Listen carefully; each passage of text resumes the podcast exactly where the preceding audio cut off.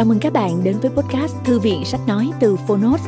Ở podcast này, chúng tôi chia sẻ phần mở đầu và chương mục của những sách nói bán chạy thuộc nhiều lĩnh vực khác nhau được đội ngũ của Phonos chọn lọc. Mong là thông qua podcast, người nghe sẽ tìm thấy quyển sách phù hợp cho bản thân và cả những kiến thức hữu ích cũng như nguồn cảm hứng, kinh nghiệm giúp cuộc sống hàng ngày trở nên phong phú, hiệu quả hơn. Podcast Thư viện Sách Nói được phát sóng đều đặn vào thứ ba, thứ năm và thứ bảy hàng tuần. Mời các bạn cùng đón nghe. Và nếu yêu thích nội dung này, hãy tải ứng dụng âm thanh số và sách nói có bản quyền Phonos để nghe trọn vẹn cuốn sách. Ngoài ra, Phonos còn sở hữu hàng ngàn nội dung số hấp dẫn khác như tóm tắt sách, ebook, thiền, truyện ngủ, nhạc chủ đề vân vân. Hẹn gặp lại các bạn tại ứng dụng sách nói có bản quyền Phonos nhé. Còn bây giờ, hãy cùng lắng nghe cuốn sách của ngày hôm nay.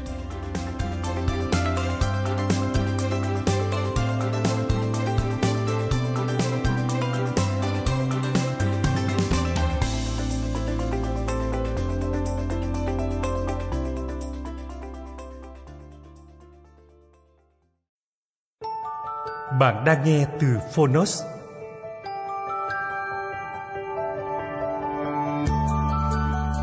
Tác phẩm Đông tấm lòng Tác giả Nguyễn Ngọc Tư Độc quyền tại Phonos, nhà xuất bản trẻ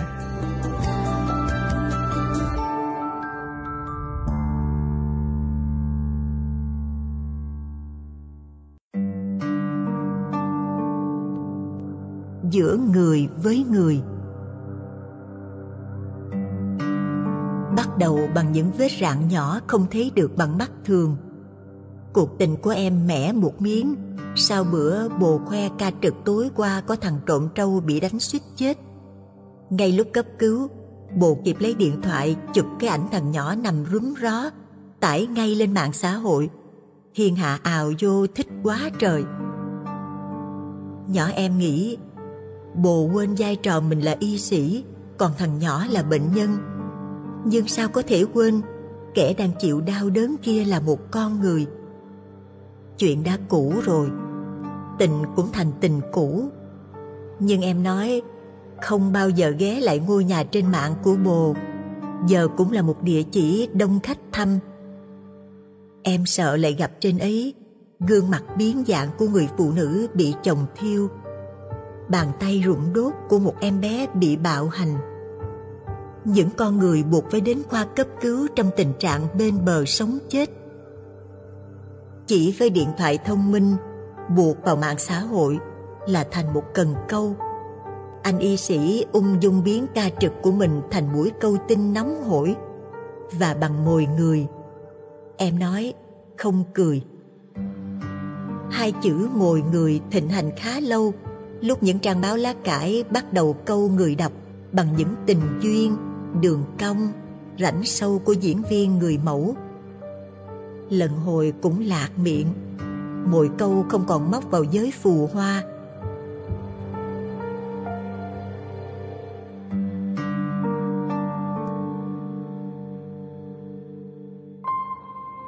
Đầu năm, những người bán bắp luộc chết giấc với tin nồi nước luộc có pin đèn cuối năm với hủ tiếu gõ sập tiệm với tin nước dùng chuột cống.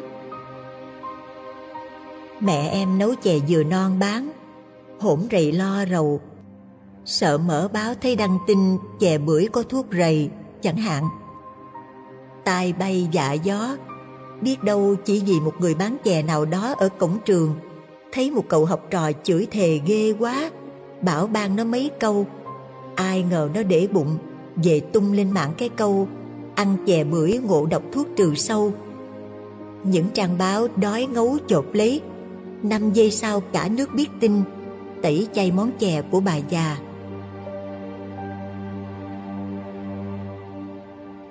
Em hỏi chị, bà gì cũng đọc.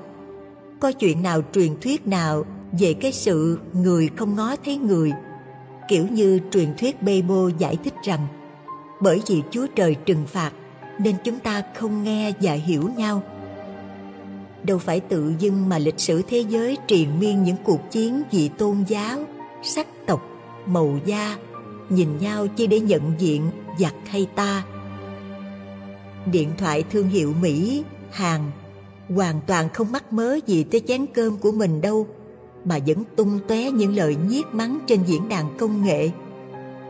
Một vụ cướp tiền giữa ban ngày, người ta chỉ thấy giấy bạc bay mà không thấy nạn nhân. Hôi bia cũng vì chỉ thấy bia lăn lóc ra đường. Tụi mình cứ như bị lời nguyền. Em nói, biết đâu những bộ tộc trong rừng rậm châu Phi, họ đang lưu truyền một vài lời nguyền rằng người ta luôn bị che mất tầm nhìn bởi những bức tường vô hình. Chọn bầy đàn này nghĩa là chống lại bầy đàn khác. Chọn tôn giáo này buộc phải miệt khinh người của tôn giáo khác. Đến và đi cùng lúc trong cái cách người ta gần lại có ẩn chứa sự xa nhau. Ngay cả mạng xã hội, thứ dùng để chia sẻ, cũng đi bên làng ranh chia rẽ nó giúp em tìm lại rất nhiều bạn học cũ, tham gia những chuyến từ thiện, quen và yêu anh y sĩ đẹp trai. Nhưng mạng xã hội cũng góp tay cho đường ai nấy bước. Mẹ em tiếc thằng rể hụt, nói tao thấy nó hiền queo, có gì để chê đâu. Em cười cười. Thí dụ, một người thấy cô gái trèo thành cầu để nhảy sông tự dẫn, anh ta đắn đo không biết nên giữ cô lại hay cứ để cổ nhảy và ta chụp ảnh đem lên mạng hái hàng trăm cái tặc lưỡi suýt xoa cái đắn đo ấy, dù là trong khoảnh khắc, cũng đáng sợ. Đến đồ chơi mà cũng điều chỉnh được hành vi con người, làm cho tình người sao lãng động vật cấp cao coi vậy mà dễ tổn thương.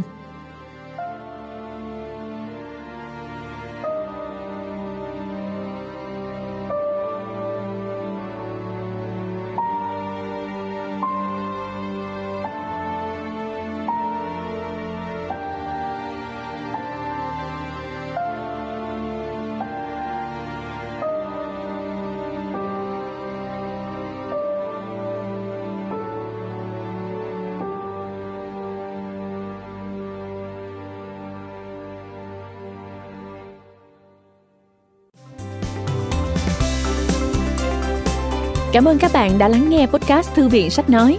Podcast này được sản xuất bởi Phonos, ứng dụng sách nói có bản quyền và âm thanh số dành cho người Việt. Hẹn gặp lại ở những tập tiếp theo.